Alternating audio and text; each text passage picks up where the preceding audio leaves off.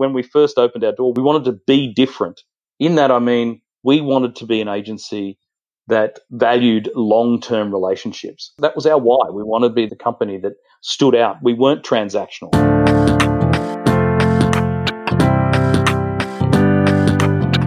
Welcome to the Resilient Recruiter. This is your host, Mark Whitby. My guest today is Mark Smith. Mark is the Group Managing Director of People to People, an Australian recruitment company with 110 staff in eight offices, winner or finalist in 14 different industry awards. This was a really fun conversation. If you have ambitions to scale your recruitment business, then you're going to really enjoy this episode. Mark shares tons of value on everything from creating your company culture, staff training, automation, and using technology to take over some routine tasks and give your recruitment consultants more time to focus on building relationships and generating revenue. Mark shares his biggest mistake, which was still affecting his business until fairly recently. Plus, he has some really excellent insights about crossing key milestones. For example, getting from 25 staff, where the owner is still a rainmaker and directly managing recruitment consultants, to a team of 50 to 60 people with a management team in place so the owner is freed up to focus on strategy and business improvement projects.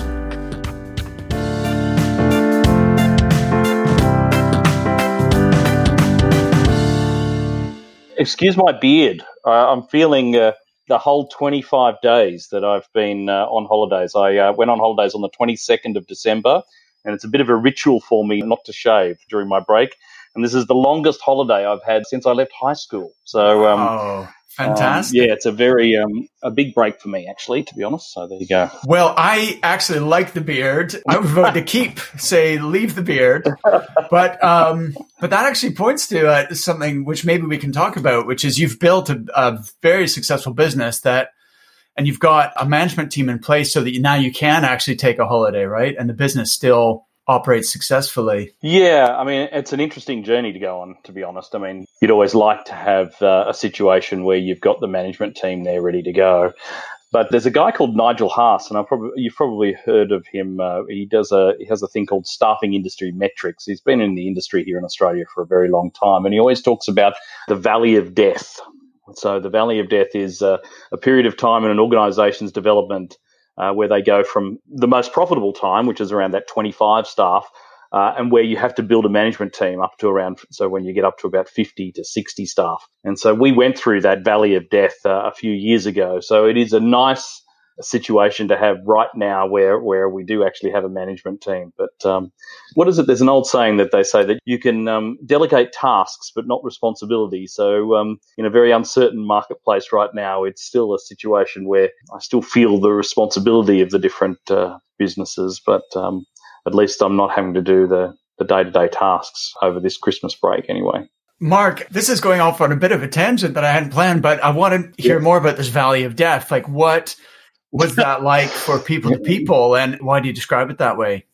Well, because the most profitable time for a recruitment business is when you're at a point where between 12 and about 25 staff, where you are most productive. And it's a situation where the, the owner can be both the, the uh, rainmaker and the people around them without having to then build the business out to a point where you need scale. So that means that you are in a situation where you can exploit the business and get a, a very healthy return.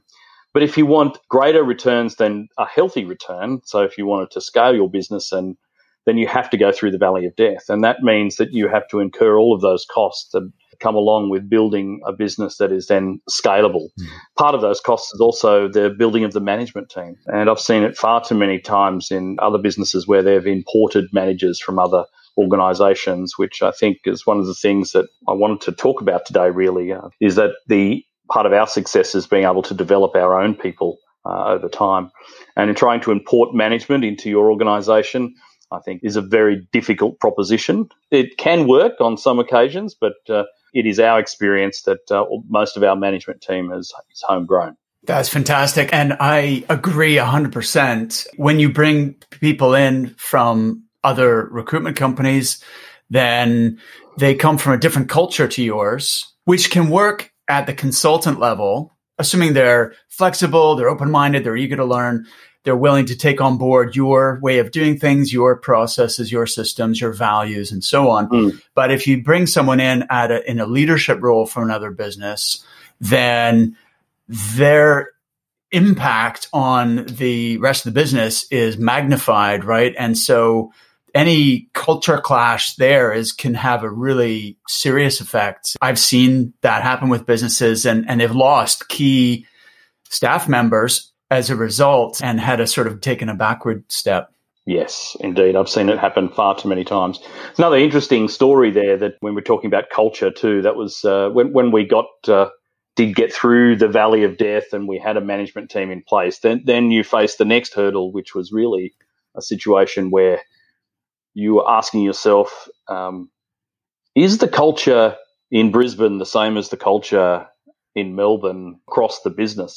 and we weren't entirely sure. So when when we first started, well, there were five of us in a room. You knew what the culture was because we were all there. Where we were the business, and even when we got up to about fifteen or twenty people, the culture was uh, not articulated in any way, but it was visible, and people understood what it was. So then I was in a situation where I would go from office to office, and you go, "Well, is it really the same? How can we?" And it sounds like, you know, a little bit of corporate bullshit bingo where you have to then think, well, do I need to have my values articulated? Do I need to write them down? And I was a little bit cynical about it, but I thought, no, it's time that we did this because I was really unsure as to whether the, the culture of people to people was universal across the different business units. And uh, we decided to actually go ahead and do it. Uh, we ran an exercise across the business and people then would came up with what our values were in each of the different offices. And I was surprised to see that they came out to be relatively the same. So the same words. It weren't exactly the same words, but in the end, it was it was consistent, which gave me a, a real sense of satisfaction and relief, to be honest. So I thought, okay, we've done that exercise. It turned out well. That, well, I don't really need to do anything more. And a friend of mine in Brisbane, we sat there having a coffee, and she goes, said, Mark, whatever you do, don't go ahead now and put up a PowerPoint presentation and say, that's it. You've done your values. You don't need to do anything more. She said you actually have to activate them. You've got to actually put them inside the business. And I'm really glad I took her advice and did that. She's actually a sort of a human resources professional from uh, from larger corporates, and I suppose that she's had more experience with this type of thing. And so uh, we did. We I, I, got our market an outsized marketing company to come in and to put some visuals around it and, and to come up with an acronym, and that's where we came up with our values, which is STRIDE, S T I D E, stride, as if you're striding down the street. Yeah. And it's really worked for us. I mean, it's the reason why it's worked, and this is where I'm sort of looping back to the whole management piece there, is that you can manage against your values.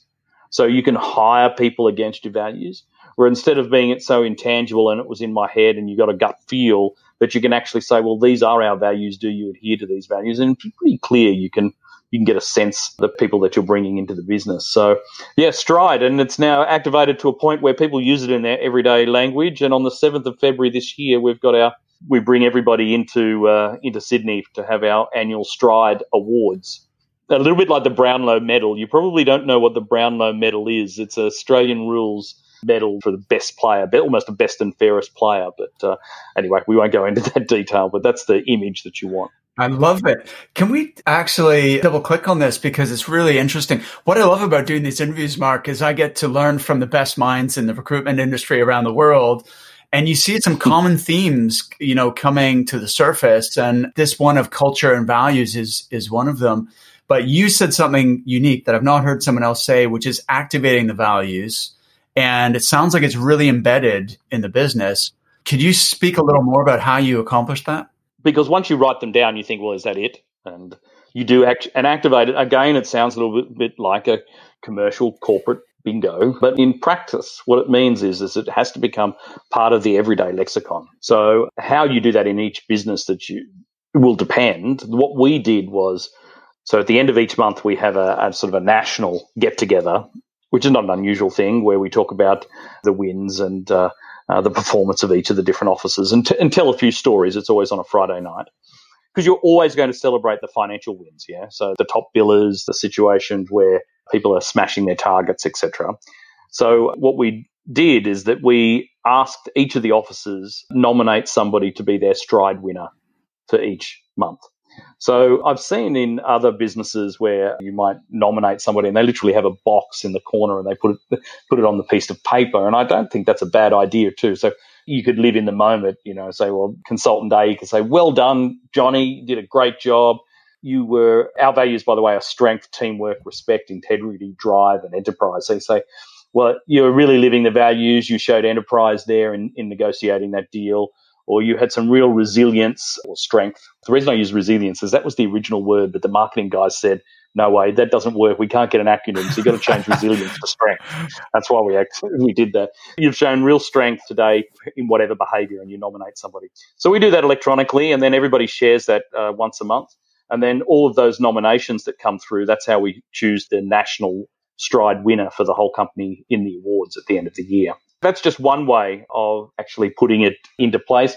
Other ways are in a more practical sense when somebody is onboarded, they get some merch which has stride on it. So they ask the question, what does that mean? And they get, then they start to understand what those values are.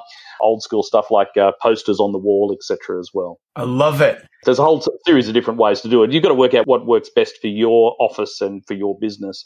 But the thing is, it has to then become part of the general conversation. So everybody knows what stride is now because it's everywhere. You can physically see it and you can hear it in the conversations that people are having. I love it. I love it. It's interesting. I worked very closely with an organization over here in Europe who grew from 15 people to 150 people. And we did a similar thing with the, the values exercise, got everyone involved in identifying what those were. They created an acronym as well. For them, it was profess. And then they really incorporated those values into the fabric of the business. But something I'd like to ask you, Mark, is I believe in this 100%. And for those who think it is corporate BS, how do you take something that's sort of intangible, like a, a word, say strength? By the way, I'm pleased that uh, resilience was one of your values because that's the name of my podcast.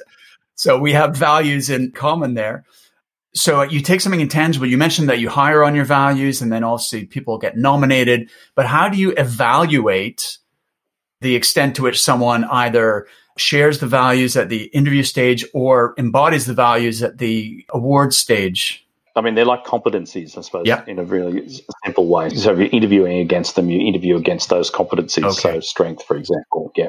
So it's nothing more complicated than that. In a practical sense, when you're on the floor and people are uh, doing business, and somebody doesn't demonstrate those values, well, you can pull them aside and you can have a conversation with them and say, listen, you're completely aware of what our values are and you're not living those values. And then you can manage against it. Now, we didn't have that. And we were in a situation where, and this is one of the biggest lessons that I've learned or failures is that I've, in uh, our 15 years, uh, the biggest mistake I made was that I let some top billers who were not living our values stay within the business far too long mm. and because I was greedy basically, and I was looking for the financial return, which was a very short term view, but caused me a lot of pain over a number of years. And we're now just coming through the other side now. That is an intangible hit to the business in that it affected the culture. That's where a lot of the whole values conversation came from, is that we can then leverage those values and then manage the culture internally. And again, it sounds a little bit like, you know, really, you know, I'm in recruitment. We're about making placements and getting a financial return. I get that. That's the background that I come from. But if you're going to scale your business, you have to be able to have a situation where you can articulate your values to somebody that's 4,000 kilometers away in Perth. Uh, they're not sitting in the same room with you. Uh, just back to the activation, the marketing side of things. The way to think of it in your head is this is the internal brand of the organization versus the external brand. So we have people to people is the external brand and it has a, a voice and the way it communicates out in the world. And then internally, our brand is Stride. Stride is the brand internally. So and I got that from the marketing guys that worked with us. So we created a whole set of marketing guidelines for Stride internally. And so from a, an owner's perspective, you could say, well, okay, how am I going to manage the internal brand of your organization? As effectively as you manage the external brand of your organization. Interesting. I want to circle back to something you said, which I think will resonate for a lot of people, and that is saying goodbye to big billers who are not working in accordance with your your values, because that I think happens a lot, but people aren't brave enough to let go of those individuals. I don't think it's a question of greed. I think it's a fear of can I afford to take the hit and lose that revenue out of the business for the sake of an ideal? Yeah, it hurts financially. It hurts personally too. These are people who have come a long way with you. If they're successful with you, then it hurts on a personal level when uh, you see uh, people who have been a part of the organization and doing well and then make some silly mistakes or start living out or believing that they are indispensable. And then the reality is that they're not. And from an owner's perspective, if they're getting to that point, then in the long run, it's better for you and your business and for what I mean by your business, not just financially, I'm talking about the other people inside the business, mm-hmm. the other consultants that are there. Uh, they need to see that you, they know, by the way, they know for sure that uh, somebody is not living the values or that they seem to be getting away with it. So they're looking to you as a leader to take action. And the biggest surprise that I got when uh, when I've had this happen about two or three times over the last uh, last few years is that it's always a surprise when people say, "Oh, I was waiting when that was going to happen," mm. uh, because they're expecting you to take action because that's your job. You as the the leader then needs to to take action based on your values. And but the thing is that a lot of the people won't even tell you. That's the worst thing about it. If people have an awareness of what those values are and that they can see that uh, success is not only defined by the number of dollars or pounds that you put up on the on the board that instead success can be measured in other ways through relationships externally with your clients not just measured through financial gain, but maybe the longevity of those uh, relationships uh, and also the, the, values that you're representing in the organization.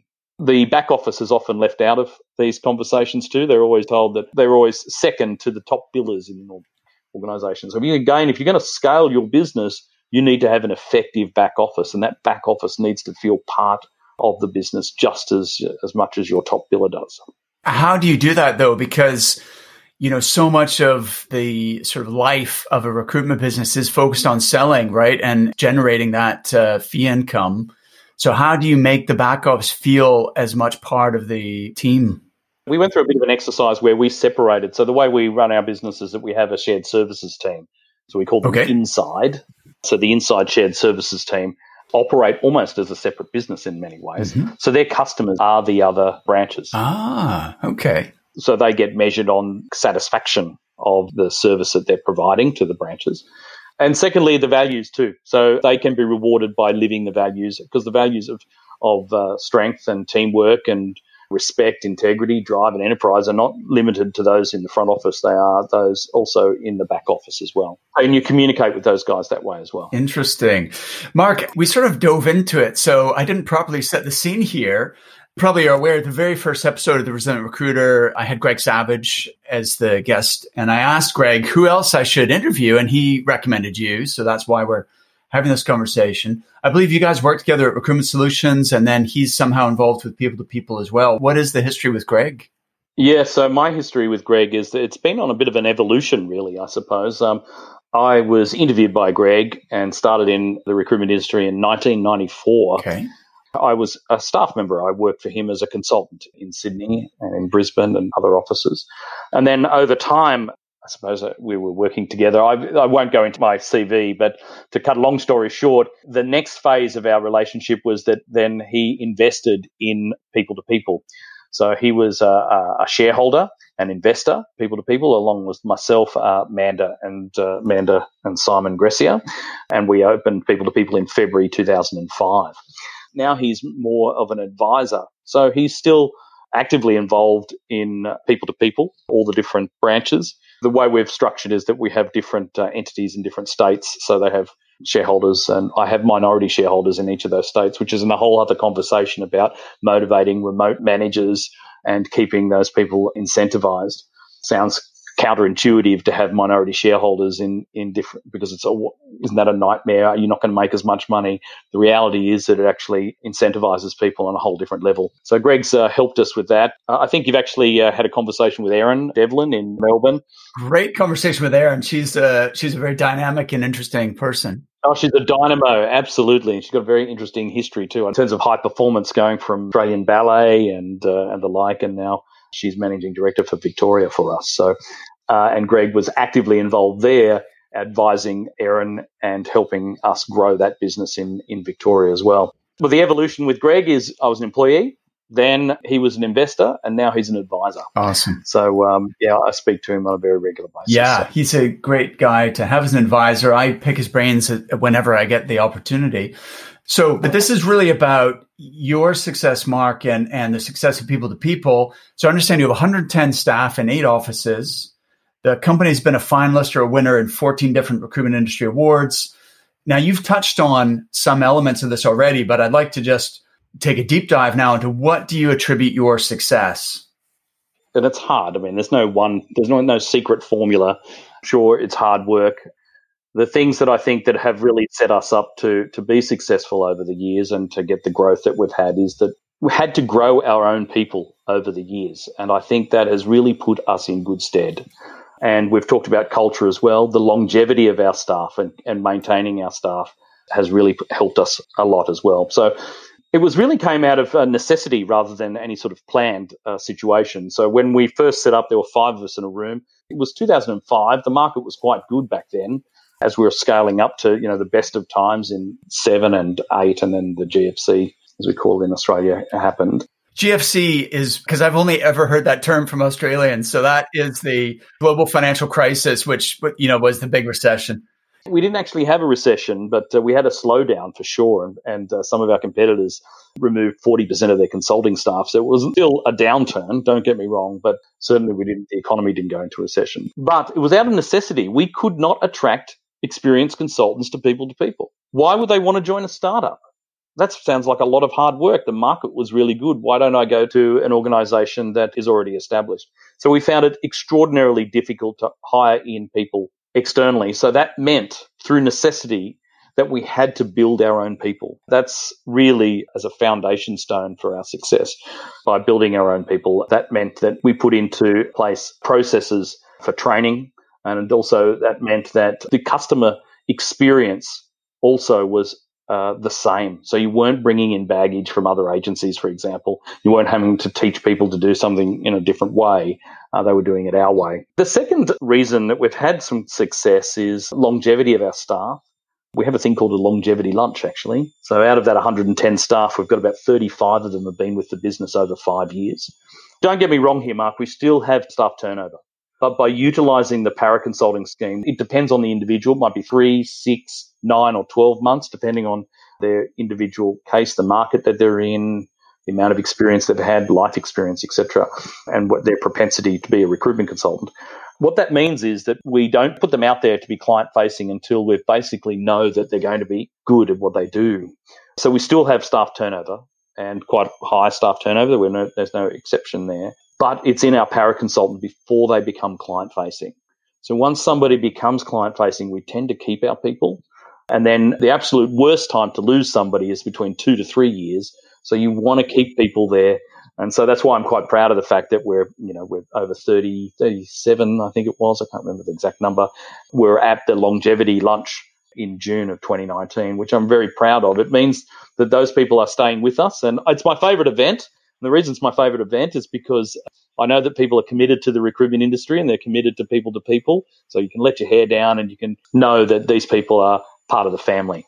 That was our why, uh, to quote Simon Sinek. We wanted to be different in the marketplace. In 2004 5, when we were making the decision to go out, it was a good market. It wasn't a boom time, but there were lots of, and no disrespect. Well, you're Canadian, aren't you? Yeah. Mark? Is that right? Correct. Not, yeah, but you're living in you're living in Britain and for all the POMs that are listening out there, that there there are there are something like seventy percent of the recruiters in in Sydney are English or Irish. I mean, it's outrageous.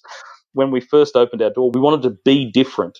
In that, I mean, we wanted to be an agency that valued long term relationships. That was our why. We wanted to be the company that stood out. We weren't transactional. I mean, I recruited in London for a couple of years. I know what it's like. The client's not there a long time, nor is the candidate, nor is the consultant. So it's all like fill the job, make the money, move on. And sure, that can work in Sydney. But I think if you wanted to be successful in the long term in a market like Sydney, as distinct from London or other other regional cities, um, then you've got to be about long term relationships. So that's why the longevity lunch and the 30 odd people that come along to that that's a testament to what our why was. That was why we set up the business to be different, and it sort of it seems to have played out in the end. Excellent, I love it. That makes a lot of sense. You heard Mark talk about the importance of staff training and development in order to scale your recruitment company. The main barrier to making that happen, of course, is time, management time. You know, owners say to me, Mark, I agree on the importance of staff learning and development. I just don't have time to put all that stuff in place.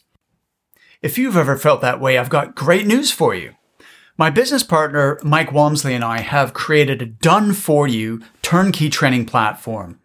It's a complete learning management system, LMS, which helps you to get new recruiters profitable quickly and also increase the billings of your existing team members while significantly reducing the management time required for training and development. This is a white label product, so your branding and, and color scheme would go into the portal. You can also fully customize the content so that it's conveying exactly the right message that is consistent with your company culture and values. You can upload your own training videos or you can use our ready made training courses and modules. We have over 400 training resources, 150 hours of video content from 40 different speakers at all levels recruiter, manager, director. You can even create complete career development plans for each employee directly in the LMS. And the most exciting thing or innovative thing we've done with this is an action tracker with automatic email reminders.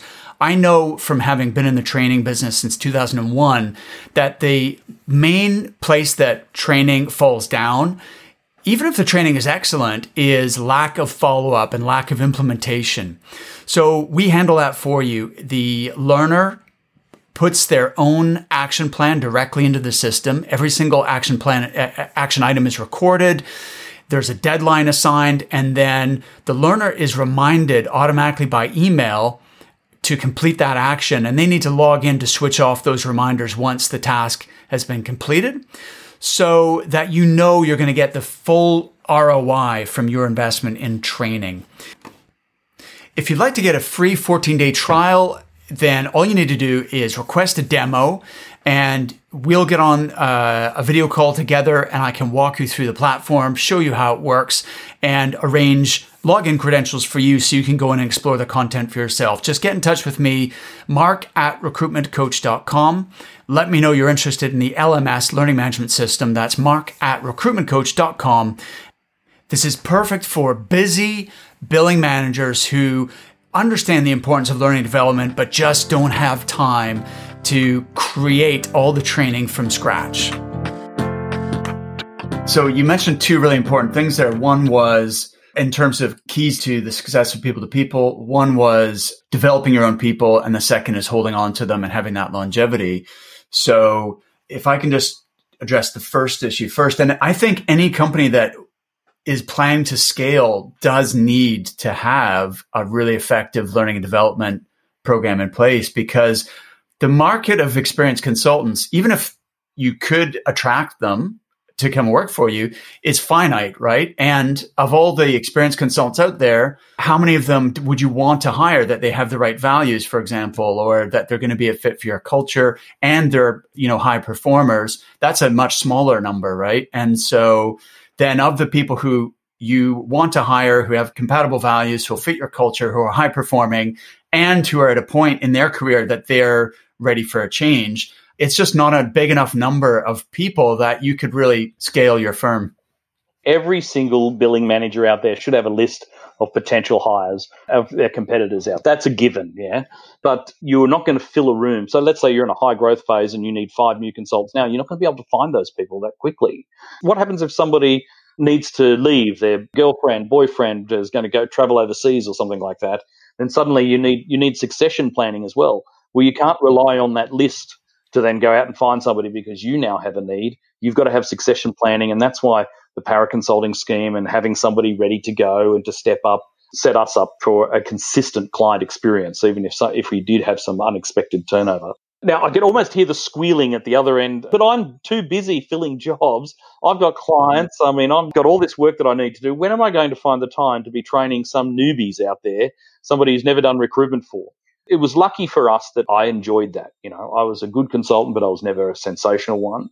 But I was able to train people to, in the basics, to get them going. If in your business you don't have, if that's not you, there's bound to be somebody in your business that is that person who wants to be able to train the individuals. The other way to think of it as well is if you've got a senior consultant who maybe doesn't want to be a manager or does want to be a manager, you just it doesn't really matter. But in my experience, it tended to be the ones that were good billing consultants, but they didn't really want to have management responsibility. You would give them a para consultant, a support person. Some organizations they might call them researchers or they might call them you know, an assistant, etc. We never had any administrative staff at People to People. We just didn't. They were always a recruitment consultant or training to be a recruitment consultant. But then you might have some owners who go, well, hey, that's two people on one desk. Do I have to adjust, you know, thresholds and commission schemes? My answer to that question is no, you don't, because the price of the person who's, say, the senior consultant who's training that junior consultant, the price that they're paying is that they should be aware or have an awareness that that support person is going to become a full 360 recruiter sometime soon three, six, nine, 12 months. And then they will be back to square one and they'll have to train somebody else coming through. Automatically, you're building in organic growth into your organization and your people are training the new people coming through. The hurdles that you often hear is, is that the senior consultants with their para consultants, they want to hire administrators and you can't allow them to do that. You have to find the time in your organization to do the training so that they can then progress on naturally through time. When we were five people in a room, we're not like Hays, the behemoth that has a, a huge training department and has graduate intakes every every three to six months, etc. We didn't have that scale to do that. But what you can do it is on a, on a minimal basis. Yeah. You're saying para consultant, almost like paralegal. Correct. So how does that actually work? So you go out and you're looking for a trainee consultant or a para consultant. The ideal candidate here is, and we have experimented with graduates, so we, we have had grad schemes in the past to have limited success, but where we've had most success is the para consultants are somebody who's probably done a degree or some post high school course, etc. So they've got that extra little bit of education. Not always the case, but that's generally my experience. But then they've gone out and they've been in, in the world. So they've got one or two years worth of experience, but they're not satisfied. They've got that X factor. They talk too much. They've got some leadership, extracurricular, etc. Everyone knows the, the consultants, the potential consultants there. So you bring that person in and instead of putting them through so some structured thing like Hays does, because you don't have that infrastructure, what you do is you assign them to a senior consultant. So sometimes we'd even assign them to two consultants. That's not always ideal, but as somebody who's gone off on a full functioning desk, you assign them to that person. You don't adjust the, the senior consultant's commission or anything like that. You say you will get the support if you train this person. Not all of the training lands with the senior consultant. That's where I used to step in and then do other things. So I would teach them how to do an interview. And when they're getting ready to move to 360, I'd teach them how to make the marketing calls and what to say in a visit and all the, all of the regular stuff that uh, you would do. But so what you're doing there is you have automatically every three, six, nine months, you've got people who are moving up and into uh, 360 consulting. Now, on occasions, they don't work out. They're obvious they're not going to be right for, as a recruiter. So then you have to remove them from the business and then you get somebody else in. But you remove them from the business before they become client facing before they pick up the phone and do the marketing, etc. You won't have seen necessarily them doing the full job and performing at a high level. So what's the criteria for someone that's going to make it and become part of the people to people brand? Yeah, I mean, look, I wish I could be very fastidious about that. There is that X factor that comes into it, and you've that we all know the gut feeling and uh, all those other intangibles there. But having somebody sit on the desk for three to six months, you will know more than if you're just hiring somebody in externally after they've done a psych test and a couple of interviews. You know for sure that they're ready to go, or they will tell you so you might think they're brilliant, but they just can't. They think I can't do this, and then they exclude themselves by deciding that this is not the career. Because no matter what you say to somebody, when they actually join the uh, the organization and they get behind this behind the door, they go, "Wow, this is not what I expected at all," and so um, they they will exclude themselves. So yeah, I don't have any hard and fast rule there, but uh, you're in a better position once you've got them on the desk for a little while to make that call. So, Mark, the other thing I wanted to ask you is that you seem to really embrace technology. And I wondered if you could tell me about Pete, the people to people chatbot. So, Mark, I'm a nerd. It's Fundamentally, that's the problem. Uh, all jokes aside, though, I think that the recruitment industry is constantly changing. P2P Pete is the, the latest suppose, experiment that we've, we've put out there. I, uh, as a as a chatbot, and to try and improve our efficiency, that's really what it all comes down to: efficiency. And I prefer the word automation, really. So I'm very much on a big automation gig at the moment, and P2P Pete is part of that. I'll tell you the story of where, how we first you started using him as a chatbot.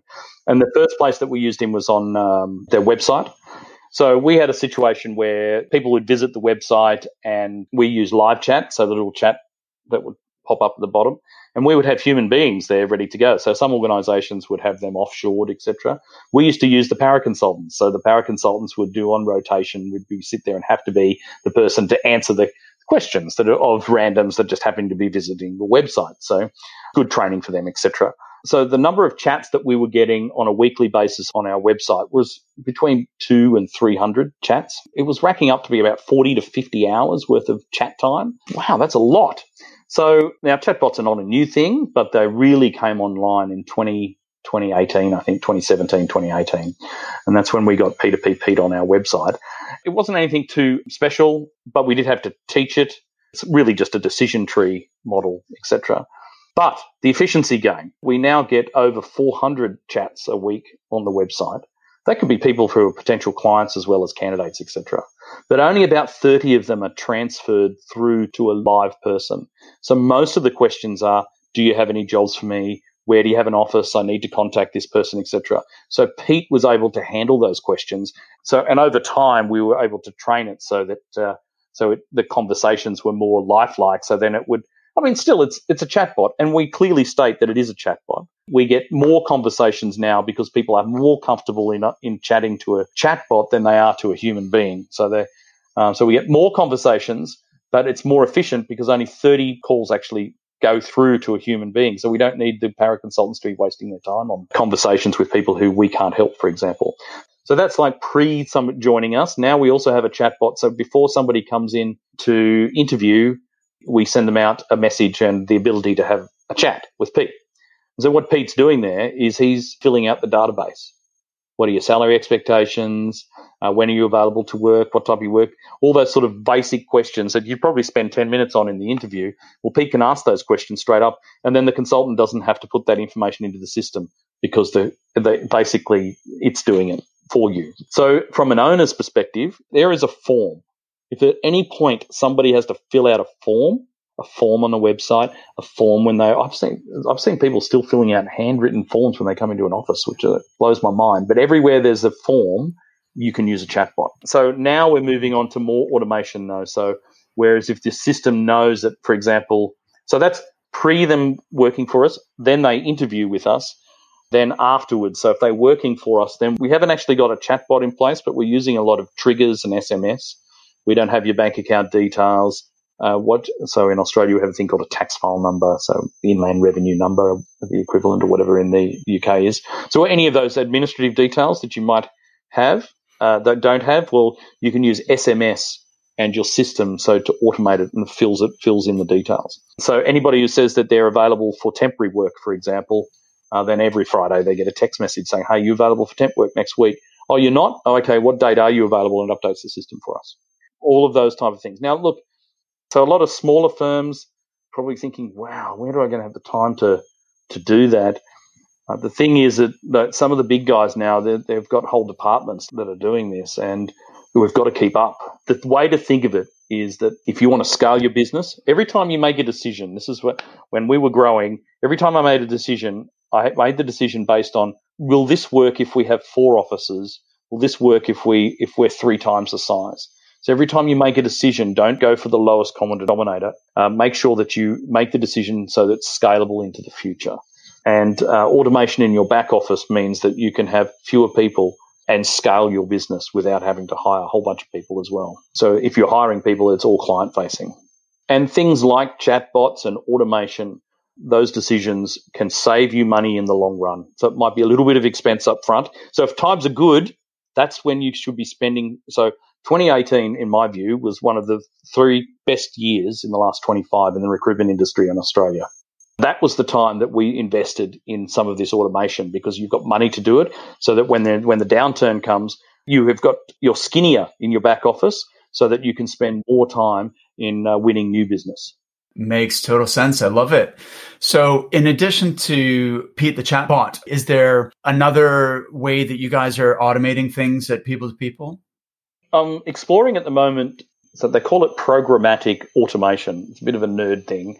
Uh, they call them robots, but it's not really robots. It's where you have two systems that don't talk to each other, and then this, I think, a company called UiPath, which uh, enables you to get information from one system to another. So where this can be really handy is if you've got let's say so in, in australia well let me use an example here in new south wales. So the new south wales government spends something like $2 billion on temporary staff and so they sit there and they go right okay we, we use Fieldglass, we use beeline. We're the behemoth. You need to use our systems. Hmm. okay. So i'm not going to be able to convince them to change their ways to just to fit my uh, my back office or my my recruitment team. So instead i'm looking at this programmatic automation or these robots to be able to integrate their system with ours.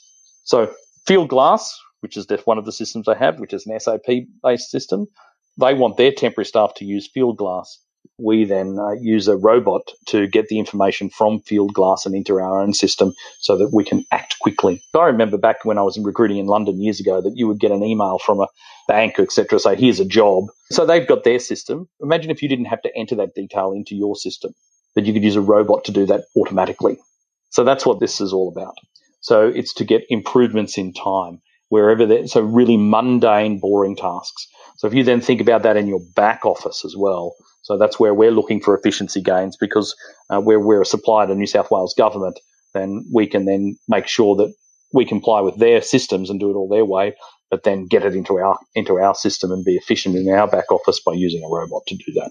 I love it. Another example is a, a visa check. So to do a visa check, you have to log into a website, type in the person's information, and then check their visa status. Or you can pay somebody to do that. Or why don't you get a robot to do it? Brilliant. So have you just sat down and brainstormed what are all the tasks that we're spending time on that a, a robot could do just as easily? So anywhere where you've got two timesheet systems, so like say you've got a big client that has their own internal system, then your consultants have to use that and you have to use ours. There's one example. Something like a VEVO check is, an, is another example as well. People apply for jobs from different platforms, for example, but you want to make sure that you sign them up to your own. Uh, so we use Volcanic is ours platform for our job board, etc. But we want to make sure that everybody signs up to job alerts on, on our Volcanic platform. But if they're applying through all the different sources, then you can use a robot to do that. Because they get an application in and then you the robot goes, oh, okay, there's an application. I'm just going to sign. They, they applied for an accounts payable job. I'm just going to sign them up now to an accounts payable job alert on Volcanic for us. Ah, that's clever. Fantastic. So it's all about allowing the consultants to have more time focused on revenue generating activities. From a back office perspective, think about receipting when money comes in receiving it against your account system, for example, or creation of in, of temp invoices or whatever, etc. Now there are whole systems that can do that, but if you end up having seven or eight different systems, they all have to talk to each other.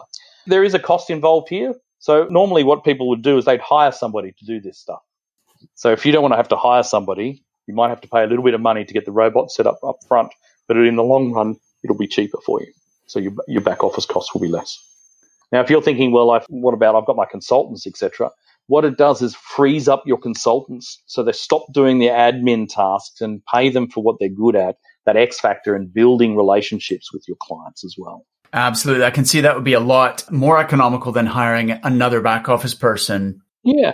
But a lot of your front office staff too hide behind admin, you know. So take away that. All of that mundane tasks can be taken away. Right. So there's there's other I mean chatbots and I've explored them, but we haven't actually implemented them. For example, where they automatically send out a questionnaire or they have a conversation with people who apply for a job or people who are passive on your database.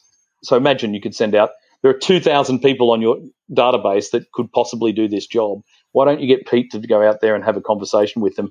And then overnight, then it comes back, well, here are five people who actually said, yes, they're interested that's a much more efficient way of time than actually getting the consultant to try and call 2,000 people or send out an email that they never look at. It's interesting. It'll be an interesting time. And uh, over the next little while, that's where I think uh, the recruitment industry is going to change a lot is uh, this automation piece. Yeah. And it's actually more engaging, more interactive than just sending everyone a mass email saying, I've got a new job. Are you interested? kind of thing. Want to communicate through a conversation. yeah. Days. The other big challenge for recruiters coming up that I don't know the answer to this is that when I first started, there were only one channel to win news business. And that channel sat on my desk and it was a phone. Now there are multiple channels to win business. And uh, Greg always used to quote to me um, religiously calls equals visits equals jobs equals placements and equals a holiday that you're going to go on. but the situation now is that the first bit doesn't, is not true anymore. Calls do not automatically equal visits. It's so much harder. We've been measuring it people to people, the number of calls to every visit that we do ever since we started. Again, because I'm a bit of a nerd. That's almost doubled the number of calls that it takes to get a visit. But the reality is now is that there are multiple channels, social channels, email channels, etc., etc., and they're not always in the in the hands of the consultant who have responsibility for it. So we've experimented also with uh, inside sales teams like software as a service as well to say, well, okay, to get to the, all the channels producing the leads and then they're qualified and given out to the consultants as well. that's had limited success. So there's a lot of challenges coming because of the multi channels and the automation. They're the two biggest challenges that I think that are coming. I don't think we'll ever disappear, by the way, because people, the human element won't ever disappear. You're going to have highly skilled people who are able to convince people to make a change. Absolutely. That's the bit which a robot is not going to be able to do is really understand someone's motivations, their career aspirations and and sell them on how the client's opportunity is going to help them to avoid the bits they don't like and to achieve the parts that they do want. So, yeah, makes sense. Yeah, the robot or the chatbot or whatever will be up. They're like the assistant saying, "Oh yes, now I've got I've got Mary on the phone for you, Mark. Yeah. Can you talk to them now?" So all bringing them all together and actually so you can have informed conversations with people. And it's those informed conversations that we won't be able to copy. Not in my lifetime anyway. Not in the next 15 to 20 years are we going to have a situation where we'll be replaced. Like who knows beyond that? but, uh, but the, so we don't. Right now, you've got nothing to worry about. All you need to worry about is are your margins healthy enough? And if your margins aren't too healthy and you've got a lot of low margin business, that's another big mistake I made too, by the way. Big clients, low margin, and then you destroys your cash flow. That, that was a big issue I had about three years ago. But if you've got that, then the only way you can keep that business is that you need to be efficient in your back office, and that's where automation and chatbots and all that sort of thing can help out as well. Mark, I have a feeling that there's so much more we could discuss. So I hope you'll come back and talk to me again in the future. This has been fantastic. Sure, sure. I think you said, uh, "What books am I reading?" Yeah, I think you uh, when you sent me your email, I was thinking, "Oh God, this is a little bit embarrassing." I did revisit Who Moved My Cheese, okay. but I didn't read it. That's a, a classic. I, I, yeah, I listened to it on because I think there's a lot of uncertainty in 2020. I thought, well, it's been, I reckon it'd been a solid seven years since I'd read it. So I got it on Audible and I listened to it in the car as I was driving over the break. And it was good to get my refresher there. Of course, I've got to give Greg Savage's book a plug. So The Savage Truth. Yeah, I am, uh, I am reading. That's very, really interesting. Uh, it's interesting for me because I know the people in it and I know the stories. So it's interesting to see them put down on paper. The other one, just on a fiction level, which I think, anyway, I'll just give this a plug out there, is about a startup Bad Blood. That's right. Do you do you know this no, story I, about I haven't come across that. Silicon Valley uh, startup Theranos? Do you know the uh, the blood where the pinprick? It was the pinprick, and it was meant to be able to you could. Oh test. yeah, yeah, yeah, it's yeah. I heard about that. fabulous. that. I mean, it is unbelievably good. It's you just can't. How could this happen? So uh, yeah, there's a book out there by I think uh, he's a new John somebody, and he's a New Yorker reporter, and he's, he's, put the book together. But you won't put it down if you get that one as well. If you're an entrepreneur in your own recruitment business, uh, it'll make you feel very small that someone's getting billions of dollars for something that is completely fake. Uh, it's an unbelievable story. So in Silicon Valley, so check it out. If that's your your cup of tea. All right. Well, thank you for sharing that, Mark. And I've really enjoyed speaking to you today. So uh, I'll look forward to the next time. No worries. Thanks, Mark. All the best. If you need anything else, let me know. All right. Have a great day. Wow, that was terrific.